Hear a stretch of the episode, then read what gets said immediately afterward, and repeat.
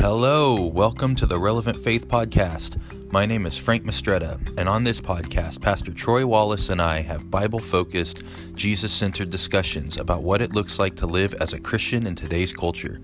If you have any feedback, want to ask a question, have a topic you would like us to talk about, or just want to be on the show, you can email us at relevantfaithpodcast at gmail.com.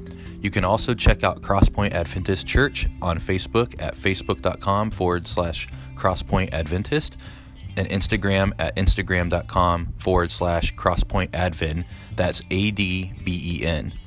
Be sure to watch the Crosspoint Worship Service live stream at our website at crosspointadventist.com Saturdays at 11:30 a.m. We hope you enjoy today's episode.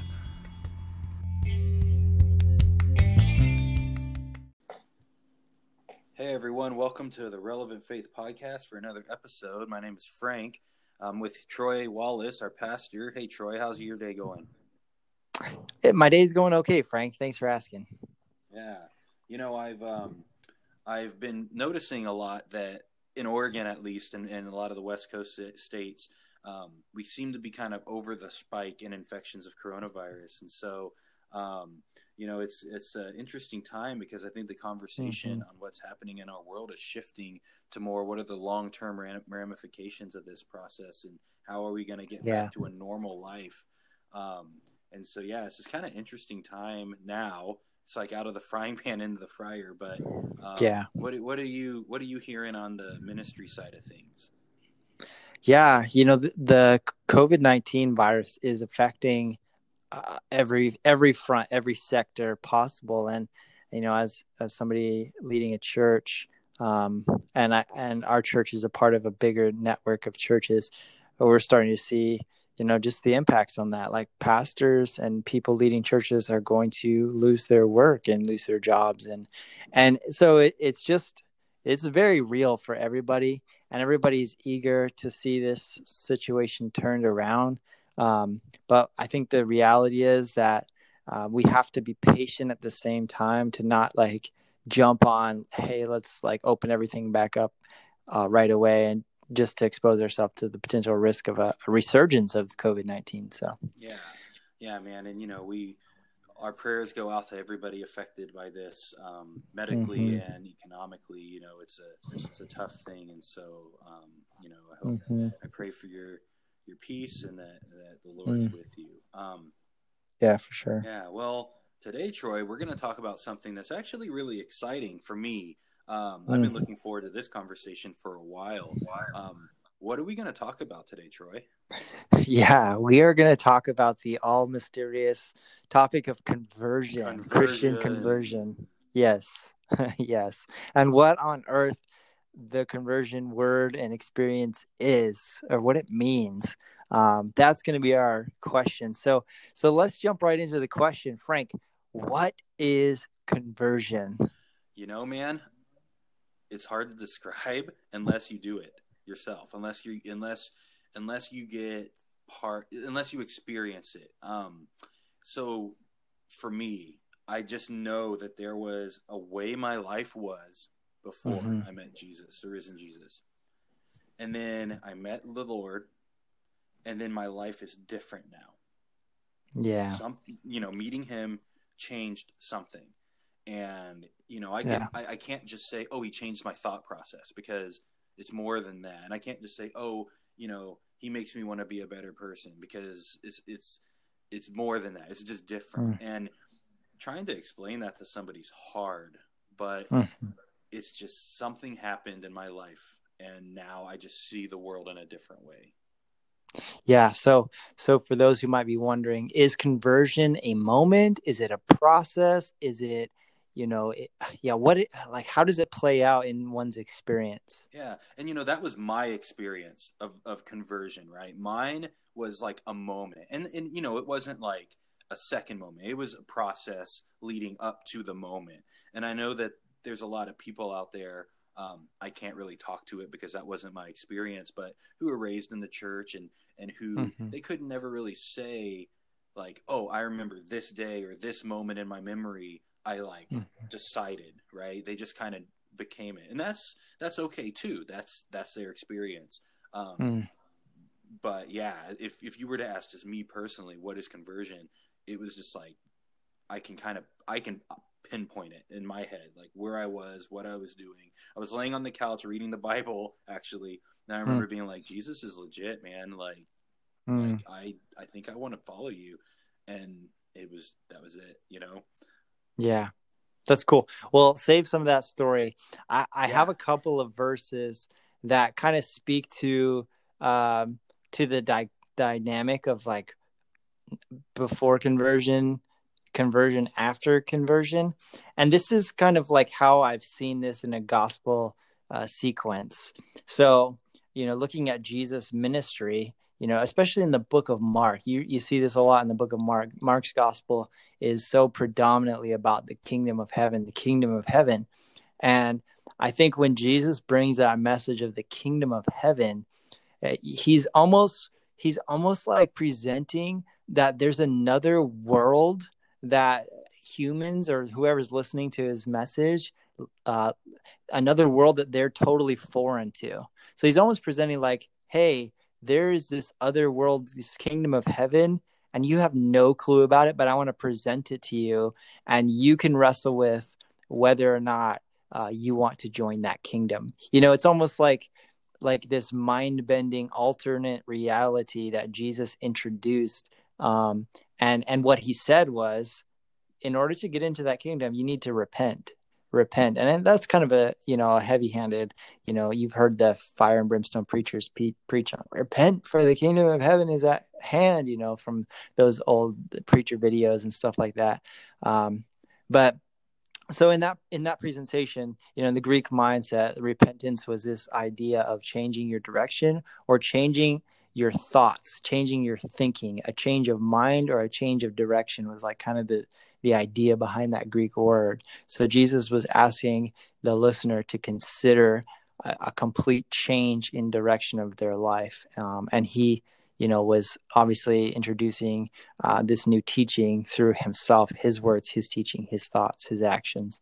Um, and so that's kind of the beginning. Is like you have to come to that crossroads of like, wait, I live in this life and there's this other life and how am i'm going to respond to that that just juxtaposition and that that differentiation between this life i'm living and that life um, that's being offered to me yeah you know and and for like in our culture too especially in portland and the west coast it's almost like uh, you're introduced to a new worldview mm-hmm. you know like um, before um, I was converted, right?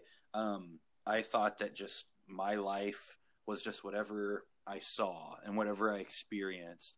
And then here comes Jesus telling us, like, actually, what life is isn't just what you can see and smell mm-hmm. and taste. It, there's a whole nother reality beyond the veil that that yeah. you're a part of, right?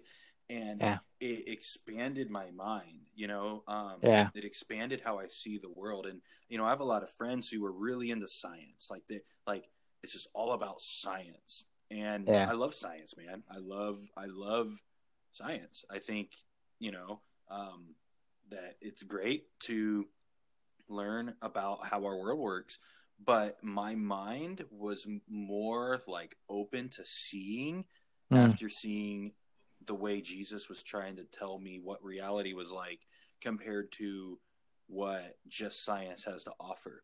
And yeah.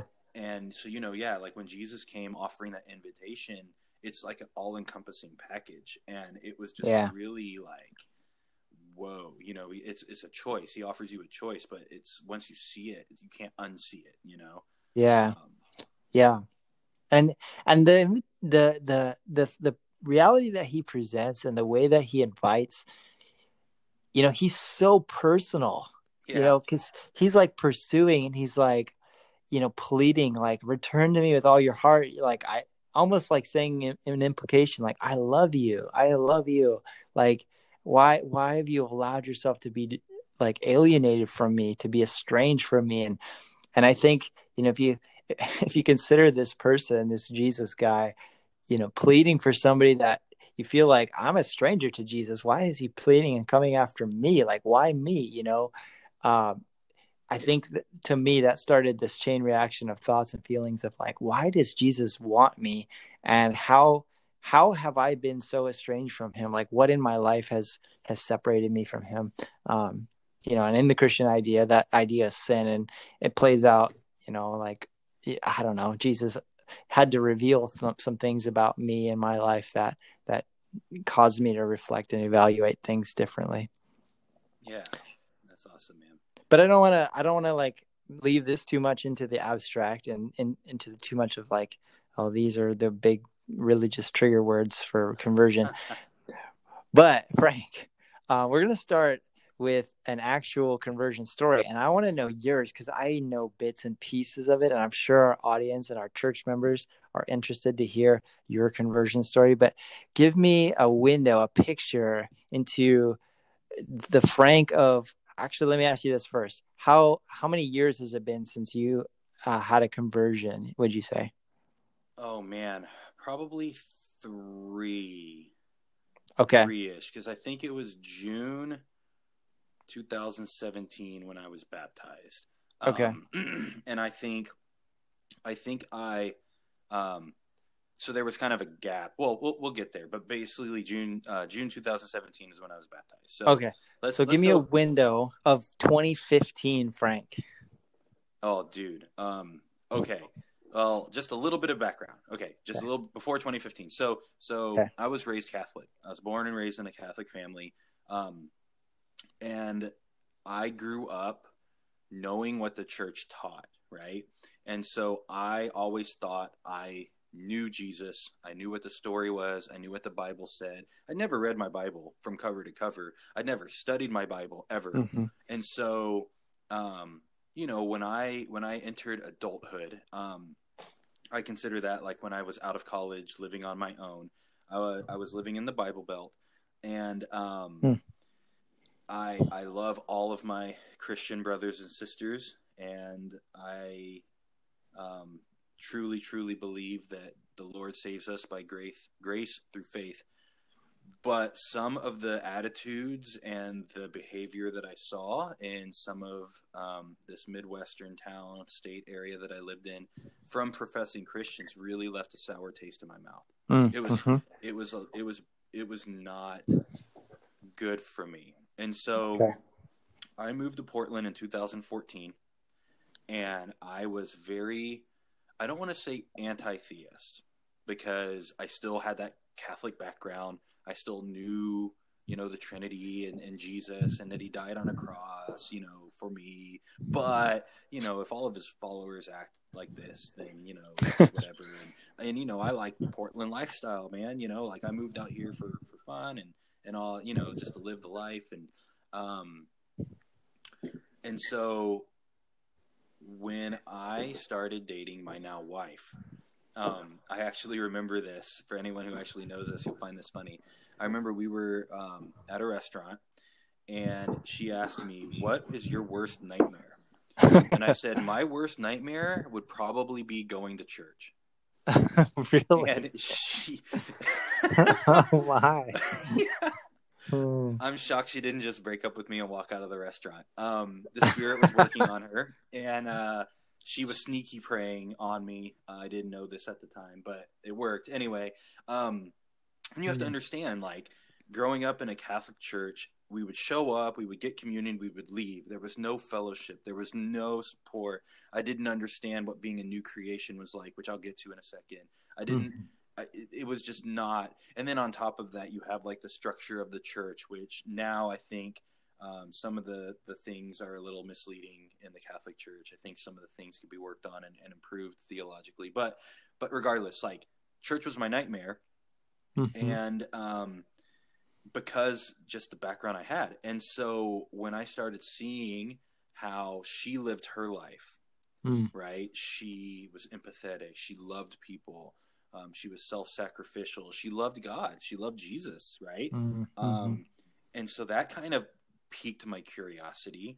Um, I loved her, and so I went to some churches with her. And mm. you know, I'm sitting in churches, and and my motivation was I'm here for my girlfriend I'm not here for any other reason.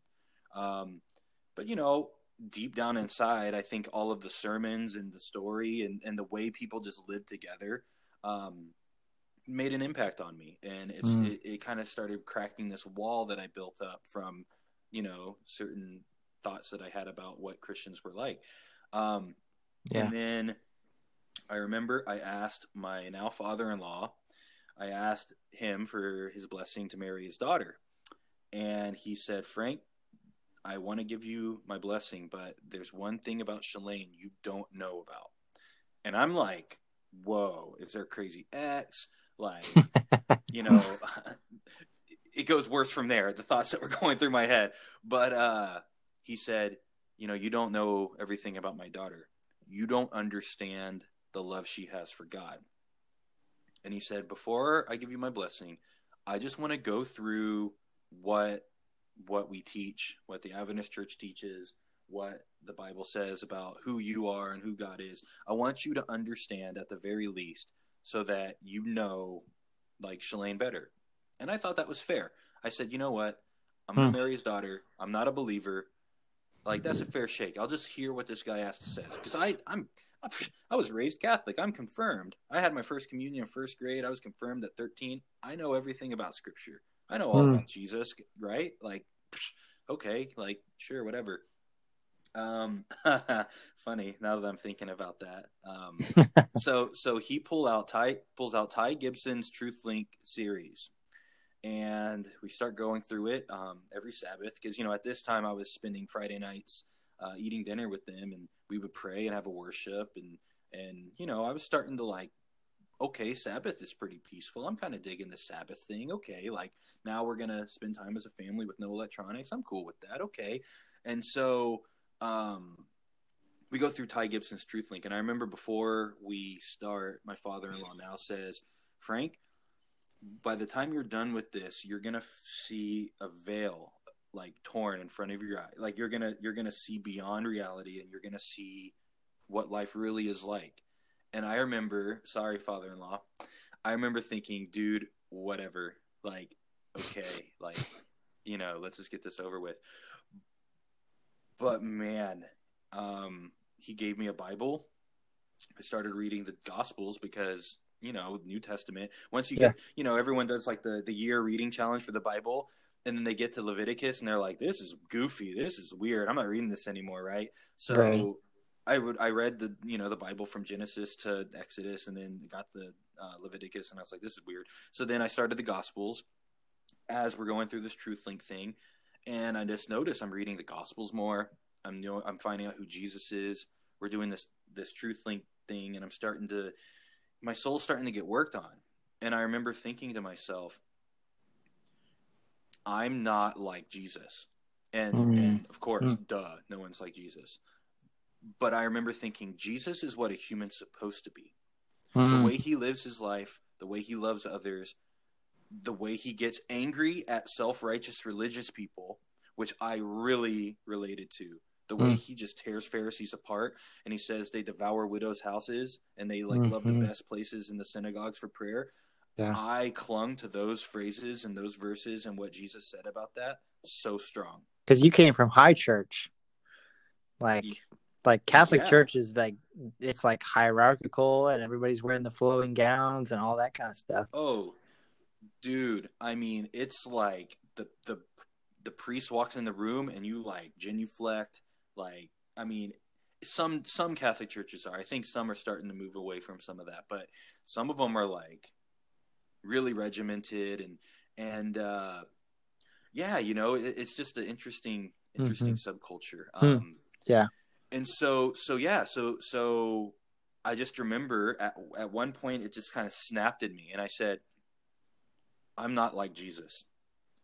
I should be like jesus. Mm. jesus is the type of human i want to be. Yeah. I am not that type of human. I need god to help me be like jesus. And once i like had that thought process um this is going to be very weird for me because um, how can I describe this?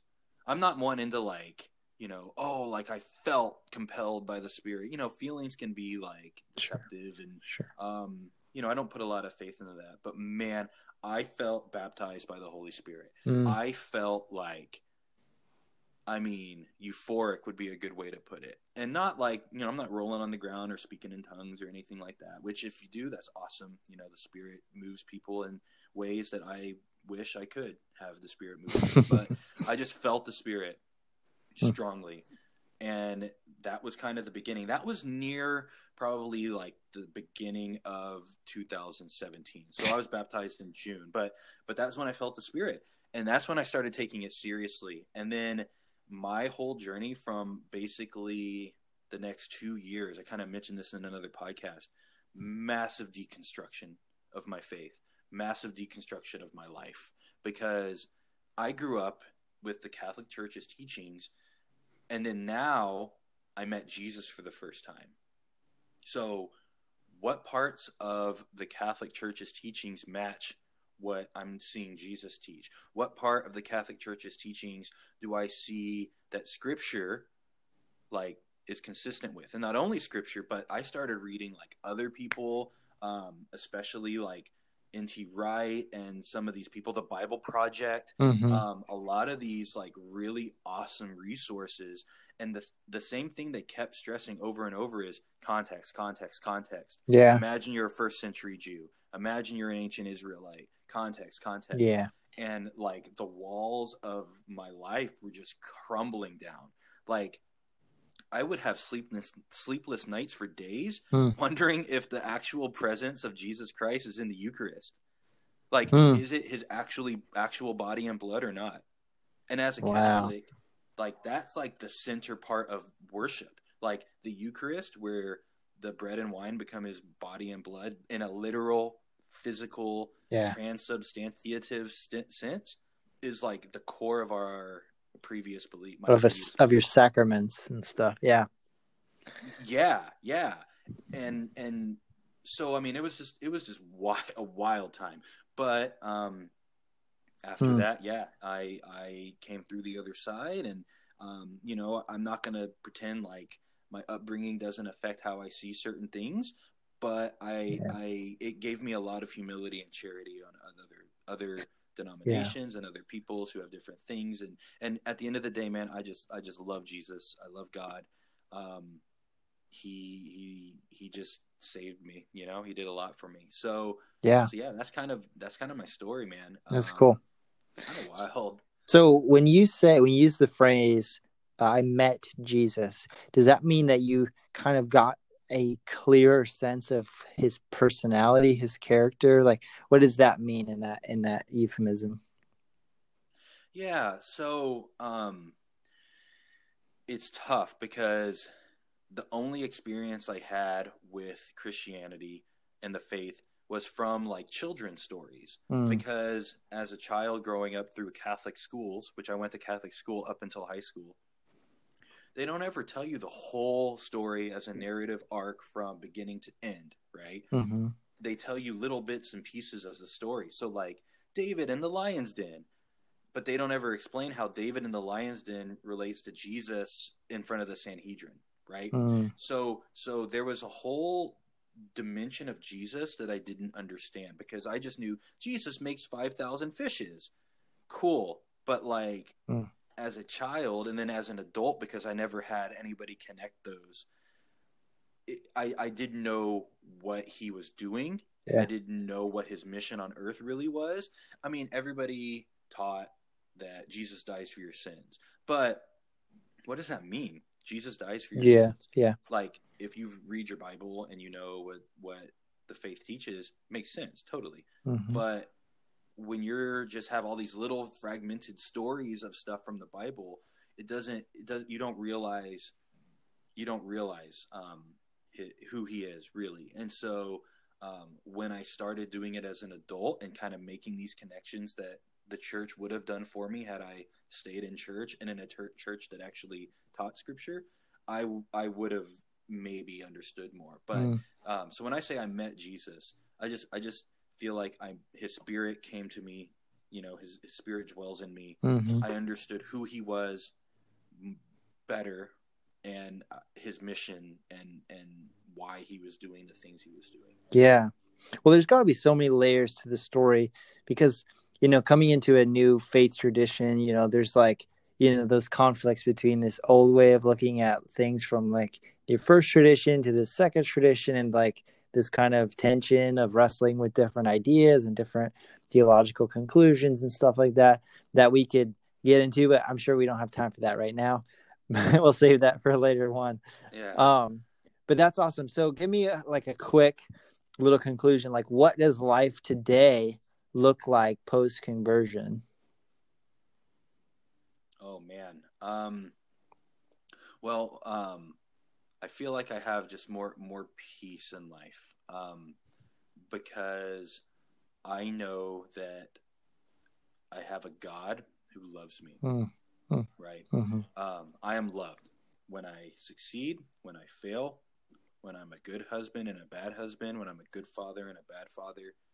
God loves me. mm, when I sin horribly, God loves me. And when I triumph over sin and death, God loves me, right? Mm.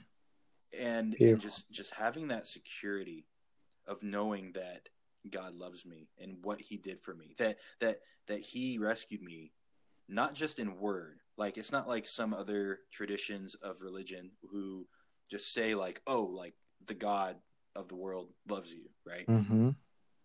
God became a human and was tortured to death for hours to rescue me, mm. yeah right? yeah. And so, yeah, so so when I started seeing that in my life, I started putting everything through that lens, yeah right? Everything goes through that lens, and so and so, yeah, it just makes me want to be a better person. And you know, we're not getting into the whole like works and faith and, and grace and you're saved by not Sure. your works.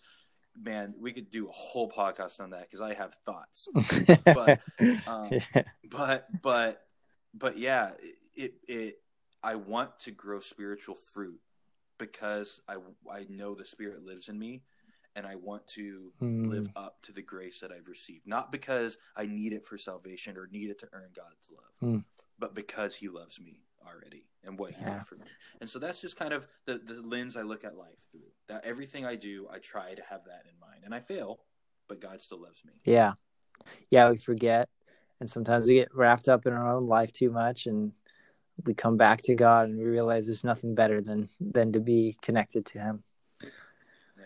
Cool man. Well thank you so much for sharing. Um yeah yeah. So okay we're gonna take a break now. And when we come back from the break um, we're gonna flip the script and and frank's gonna interview me. So thanks for sticking around with us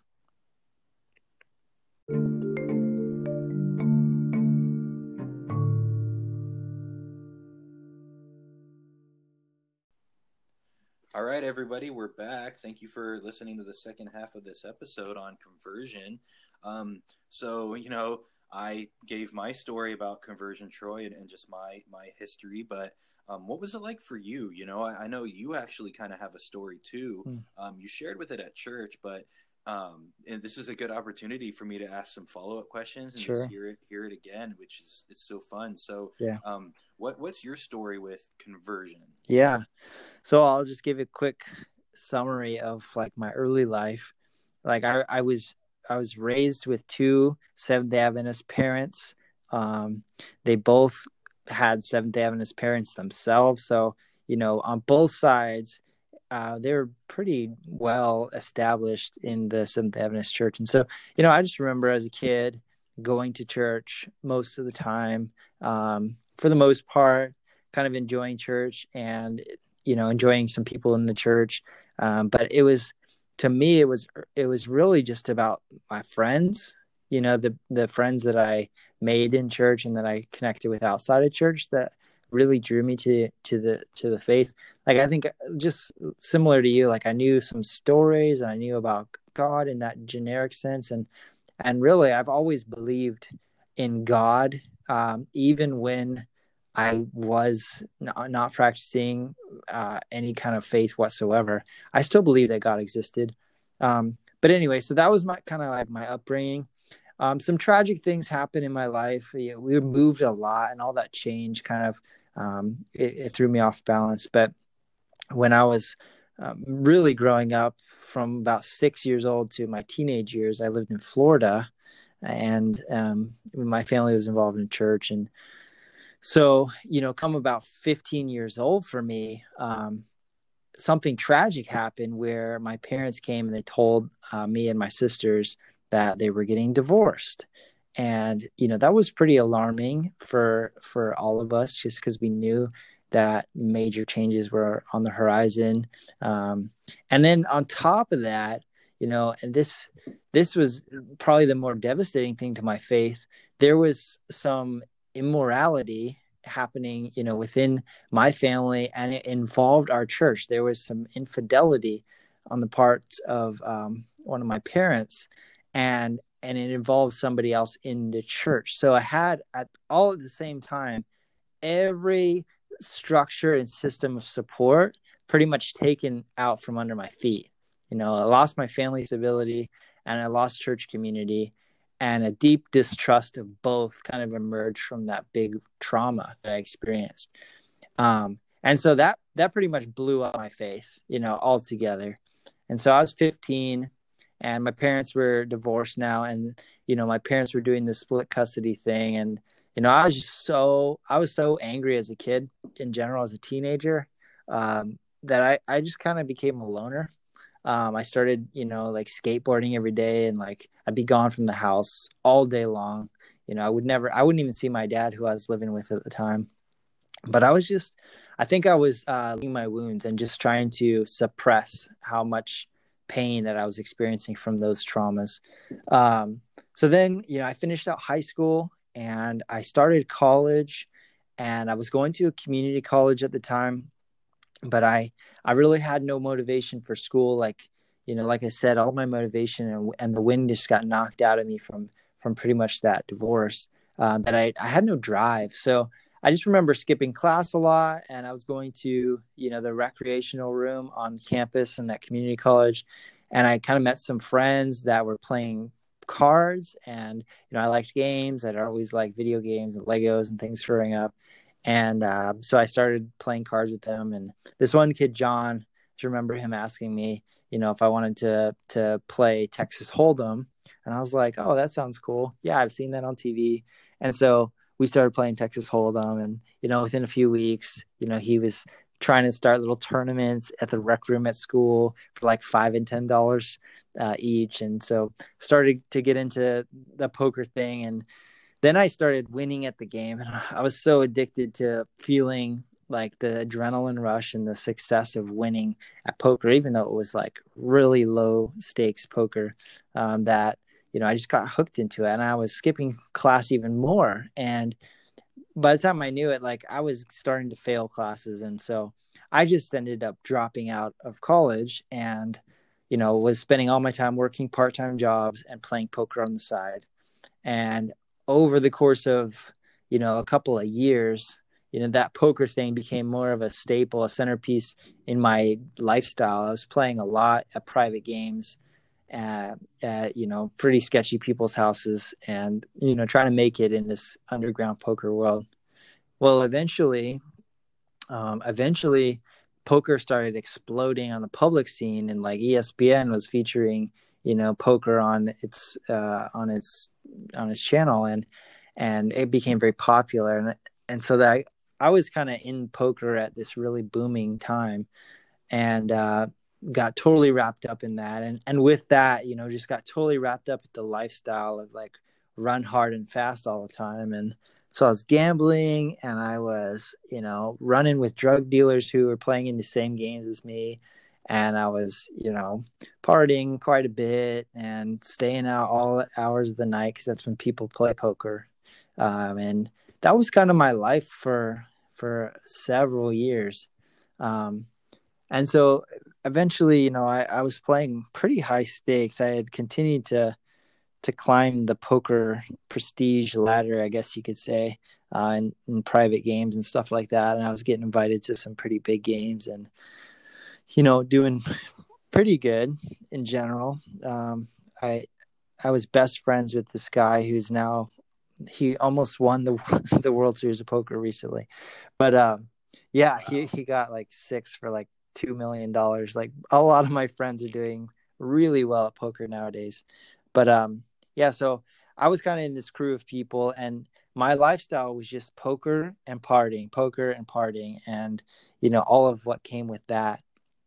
And I think probably about I would say about eight years into my poker career, um, I think a lot of the the emotional wounds and and the spiritual wounds that have been done to me just started to really fester, and they started to manifest in you know a lot of anxiety and a lot of depression. So I I kind of was like looking at my life and just miserable. Like I was doing pretty good at poker, but like inside I was just really hollow and I just felt so disconnected from any sense of greater meaning and purpose and you know started hitting those really uh, low points in, emotionally. And um and kind of just wondering like what why? Like why is this happening to me? Like i'm by a lot of standards doing pretty well and i'm just miserable. And so you know right around that time um you know a family member of mine uh his cousin he was kind of going through some big changes in his life too and we were talking on the phone and I, I i told him i was like well if you want a change of scenery you know why don't you move out to florida? You can move in with me and you know i'll, I'll help you get settled here and find a job and whatnot. So he agreed and he came out and and i didn't know this really at the time but he was kind of at the beginning of some kind of spiritual awakening in his own life. And he was he had just at that period started reading the Bible and, and praying and you know wanting to connect to a church again. Um, and so when he moved in with me, like that was part of his daily rhythm. And so, you know, I started interacting with him, you know, after he'd have his time with God, his his quiet time, his his little morning wilderness experience, and and I started interacting with him and just realizing, man, he is just a different person than me. And this this spiritual uh, activity that he's doing this spiritual devotion this prayer and bible reading and all this kind of is doing something in his life that's giving him a sense of what you described as peace uh, even though he really had nothing going on. Like at the time he was unemployed and he wasn't in school and there was nothing happening. And and so i think i envied that. I was like you know i'm feeling uh, feeling so empty and I really like that. He, I I like what he has, and I I felt like I needed to know. I needed to know what that was, you know, for myself.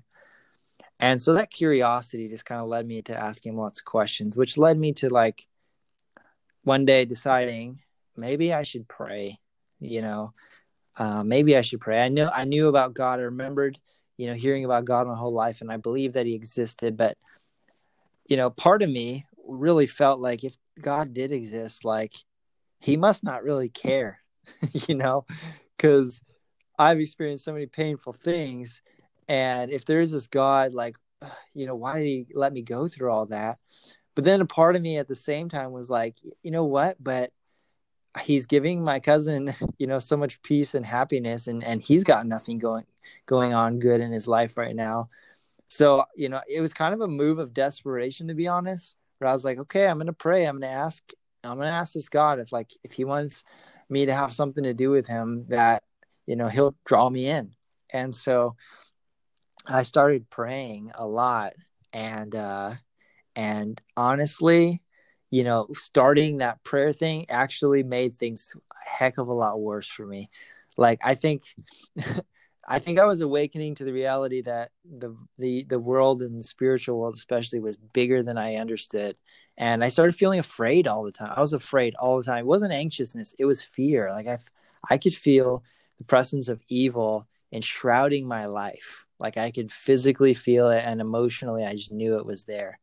And so at that point I started to really cry out for rescue. I was like praying, okay, God, at first I was praying for you know, show yourself to me. And now I'm praying for rescue me, rescue me, because I'm really scared, you know, of whatever this evil is in my life that I'm experiencing right now. And and God started to just do things where He started just putting peace in me. Like I guess those desperate cries, you know, God was responding through the Holy Spirit in some way of saying, "Okay, I'm here, I'm here," and and so I started to take refuge and, and shelter in God, and I, I still didn't really know who he was, you know, in in in a in a fuller understanding of Jesus yet.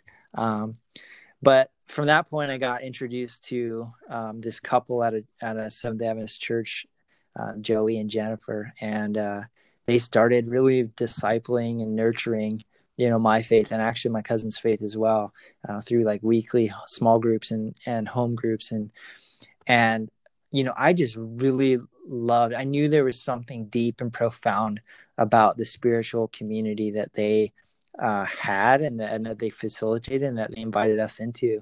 And that was, I would say, the beginning of a conversion. So it was a process for me, but that was the very beginning where I started seeing there is power in in God and and he gives me something that I can't even explain that I need so bad.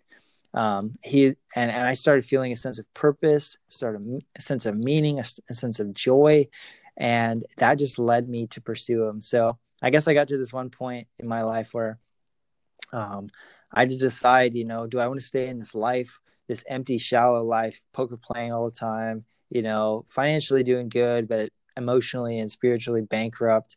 Do i want to stay here or do, do i need to make some radical change? And um, you know the nature of texas hold'em is like you know i got so used to going all in so you know with this leap into faith i was like okay if I'm gonna do this, I'm gonna go all in, you know, and and so that's basically what happened. I almost almost instantaneously retired from poker and picked up and moved and went to a Bible college uh, across the country uh, on a whim, just knowing that I wanted to pursue God. And so I got to Walla Walla University out in Washington and pretty much started. And soon into my first year, declared theology major because I was obsessed with learning about God. I needed to know who He was, and I wanted I wanted that type of content going into me as much as possible. And um, and so, you know, that's kind of how God converted me. And then, he, uh, like I would say, over time, I've really started to learn about Jesus and who He was, and a personal God, and you know, started to know you know god's god's unconditional love for me and his grace and power to change my life. And like over time you know lifestyle is changing and habits were changing and everything about me just was different. And you know by the time like four years had gone by i was almost unrecognizable to so many people that i i knew. And so that's kind of what conversion looked like for me. And then you know eventually it led to uh, a call to ministry and to be a pastor more specifically. And I, and I accepted that and that's kind of where I'm at now. So it's been a rapid journey. That's only been like less than six years. Um, but, but wow, boy, I don't, yeah, I, I can't even explain it. It's just so, just incredible. Like God calling me into this new life and new story and looking back and seeing everything that's changed. It's, it just kind of blows my mind every time I think about it. That's that's a pretty intense story, especially um, going from uh, hanging with drug dealers and gangbangers in poker rooms to preaching the gospel and um, you know being a Sabbath keeping Christian. That's that's pretty cool, yeah. man. Um, and you know it's it's something that like when I think about it um, from the culture looking in, they would mm. think you're crazy. Like you had this like awesome mm-hmm. life and you quote gave it up for God. But it's so funny because when you go through it, you realize that you didn't give yeah. anything up. You gained yeah. so much, right? Um, I, I had a question for you though. So, so did you start praying before you like decided to try to follow Jesus or, or whatever? Like, like did you start praying first yeah. it out? Yeah, I did. So I was just praying like kind of ambiguous prayers like god help me god just god just please help me god. And you know and and god jesus didn't show up to me in a dream or say okay i'm here or anything like that. But i just felt i felt god coming into my heart my mind and my spirit um you know through those prayers. And i think god was just leading me one step of, at a time into into knowing him. And eventually you know I, I got the full picture of knowing jesus you know when i explored and when i started reading the bible for myself and seeing jesus in the text and everything starting to point to jesus. Um, I yeah, so I went from uh, no like trusting and trying to believe in in more of a an impersonal God to knowing the personal Jesus over probably the the succession of like a year, year and a half. That I was telling you about that mm-hmm. house that I went to, Joey and Jennifer's house. Like the first, I, I remember this very specifically. This is when I really first first started to read the Bible. But they were going through the Book of John with us, and that's where I really started to see Jesus as the central figure of the Bible, as God Himself, and and that was the beginning of like, oh my goodness, I I think I love Jesus. yeah. That's cool, man. You know, it's it's funny. So so um, my wife and I read devotionals together, and we're reading a book right now um, that's kind of about like spiritual mm-hmm. disciplines. And it's funny that prayer was something that was really instrumental in mm-hmm. your conversion, and scripture reading was instrumental in my conversion. And so it's just funny because you know since it's on my mind now, it's like I hyper focus mm-hmm. on stuff like that. But um, man, I think there's just something about about giving in and giving yeah. it a shot, right? So like you don't have to be a full blown die hard like ride or die Christian to read the Bible or to pray or to like fast yeah. or to seek God, yeah. right? Um, and I think you know I think that that's something that's important to to let people know too that that participating in the spiritual practices like that you don't have to be a Christian to try that. And in fact, if you're curious, it could be a good idea yeah. to give it a shot, right? Like see what prayer Absolutely. does in life and what silence and solitude does and yes. scripture reading. Yeah. I mean, you know, like stuff like that. I mean, God wrote his scripture away the way he did to convict yeah. you. And I think that, you know, at the end of the day, it's the best way to get somebody to see yeah. who they are. Because if I can see who I am because of scripture, I think anybody. yeah, you know, and, and, and now that I understand prayer a little bit better, uh, what I understand about prayer at, at the very basic level is it's first a posture. So I didn't know I was doing this at the time, but in some way, every time you pray, you're basically saying, "God, I give up. I can't do this without you." You know, you're you're submitting yourself to a power greater than yourself. And prayer, like bending the knee, is like saying, you know, I I, I, I bow to you. I bow to you, God. I need your help. And I think that's part of it. For me, I realized that I was at the end of uh, the rope and leading my own life. Like I led my life to a place of of emptiness and you know of meaninglessness in my own heart and understanding. And so that prayer was like, God, I need some help. I need you to help me. And it was it was an, an act of desperation, but God didn't fail to, to respond, you know? Yeah. Well, you know, we'll, we'll have to have another episode on yeah. what prayer is and, and the spiritual yeah, that'd be cool. and stuff, because, um, it's funny. I may, I may make some people squirm, but the way I talk to you is the way I talk to God, right? With all the, like, maybe not bro. I don't, I don't call God bro. Jesus, but, bro, bro. I mean, I call Jesus brother sometimes but but I, but I'm not like, hey God, bro. But you know, I, I am who I am to God yeah. in prayer, and and you know, works for me. Um, but I always would love to have more guidance on prayer. Prayer is like so like ephemeral or something. Like like you can describe prayer all you want, and I still don't feel yeah. like I get it all the way. I just try to co- talk to God and you know honor him as the creator, but also as the one who's like yeah. my brother. Jesus is yeah. my brother, right? Older brother yeah. to guide me. So uh, anyway, that's like a whole nother topic that we it's like you're trying to explain uh, what spirit is. Yeah, well, what spirit? Describe spirit. You're like what? Yeah. I can't. Oh, dude.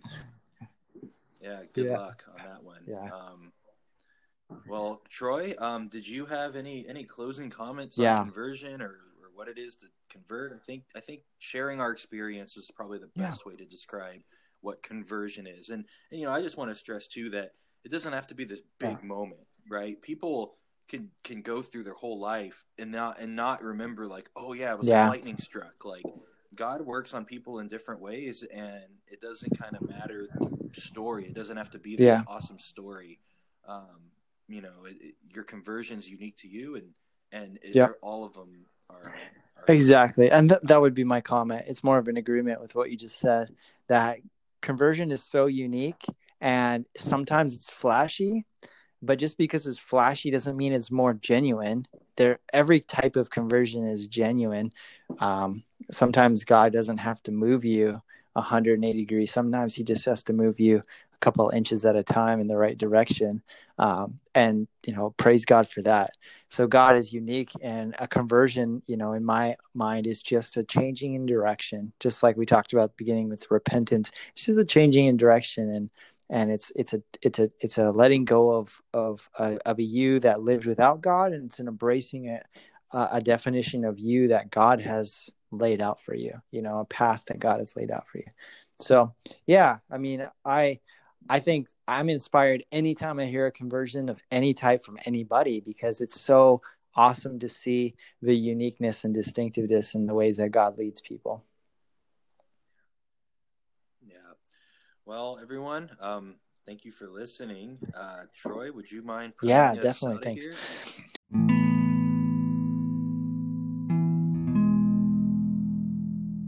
Oh God, we thank you so much for being just amazing in pursuing us, Lord. And like we, I just admit that you know without you, I'd be lost. I would be lost. And and thank you that you just added so much goodness and so much understanding and so much love into my life and Frank's life. And we just pray that whatever listener is listening to this podcast, that they would know uh, in a deep, deep level that you are coming for their heart and you want to give them good things and so we pray that um, that you would just do what you're doing in the world today through COVID, coronavirus, through COVID nineteen, um, through families that are sheltering in place, through people in the workplace. That your will would be done and your work of redemption would continue uh, in a great way right now. So thank you, uh, God, for all you do, and we love you in Jesus' name. Amen. Amen. All right, everyone. Jesus came into the world announcing that the kingdom of God has arrived in him. Culture wants to have the kingdom without the king, but Jesus is as relevant today as he was yesterday and will be tomorrow. Thank you for listening as we wrestle with how to live as disciples of Jesus in our modern culture and to share our relevant faith. God bless.